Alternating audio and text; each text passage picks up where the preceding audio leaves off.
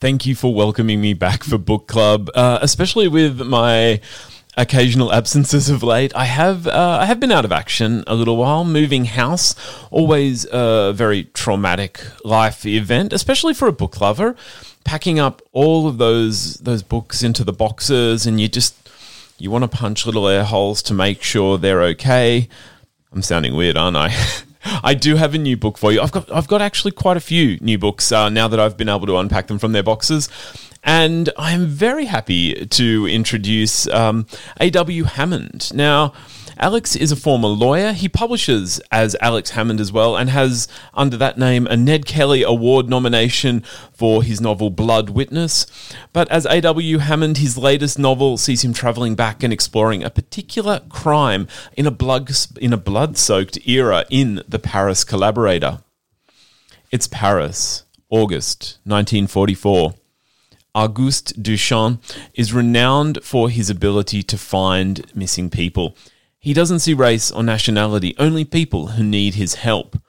But Duchamp is about to find himself in an impossible situation. As the Allies close in on Paris, Duchamp must find a missing priest and a German soldier. The, the setup here is deceptively simple.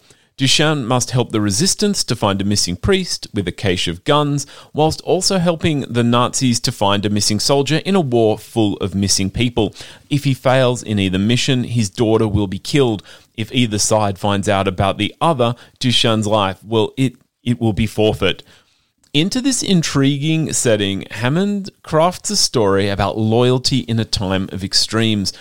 I was initially drawn to the Paris collaborator as, I guess, a flight of pure escapism. Rightly or wrongly, stories about wartime heroism can offer a means of, I guess, simplifying the world. In Duchamp, though, I found something more than simply a white hat on his way to riding off into the sunset.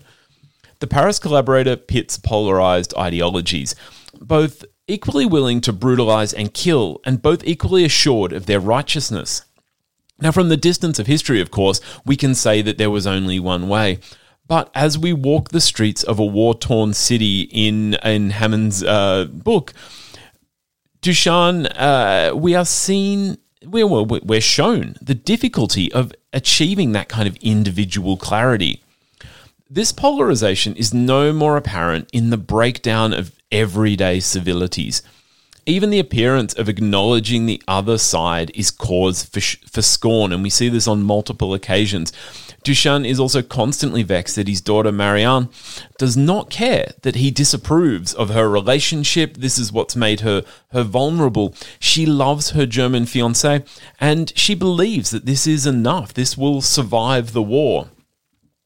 And so we come to the heart of the Paris collaborator, because even though we do not find ourselves fighting on the streets of Sydney right now, we are equally thrown into ideological battles seemingly every day online that, that you know, offer and give no quarter.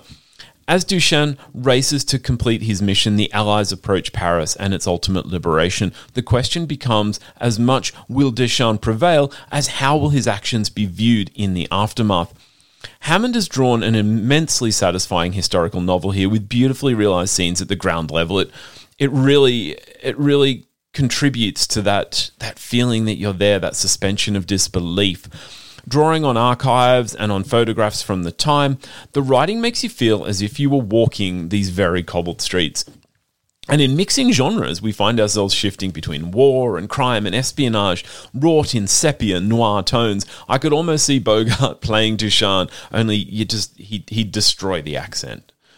The Paris Collaborator is a tremendous read with some really important ideas. And before you get online and destroy someone anonymously next time you take uh, issue with, you know, the different view that they have, you might want to think about how pitted ideologies actually serve us as a community.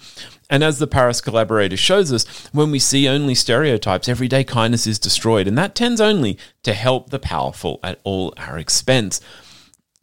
I really love this book. It uh, I began by saying it. I, it started as a bit of a, a, flight of escapism, and it really was a tremendous read. Um, the proverbial page turner Today on the book club, I have discussed A.E. Hammond's The Paris Collaborator. Keep an eye out for my conversation with Alex coming up on Final Draft every Saturday morning and Wednesday night, and listen back on the Final Draft podcast. Thank you, as always, for having me back in book club. I will be back next week with something new from an incredible Australian author. Bye now.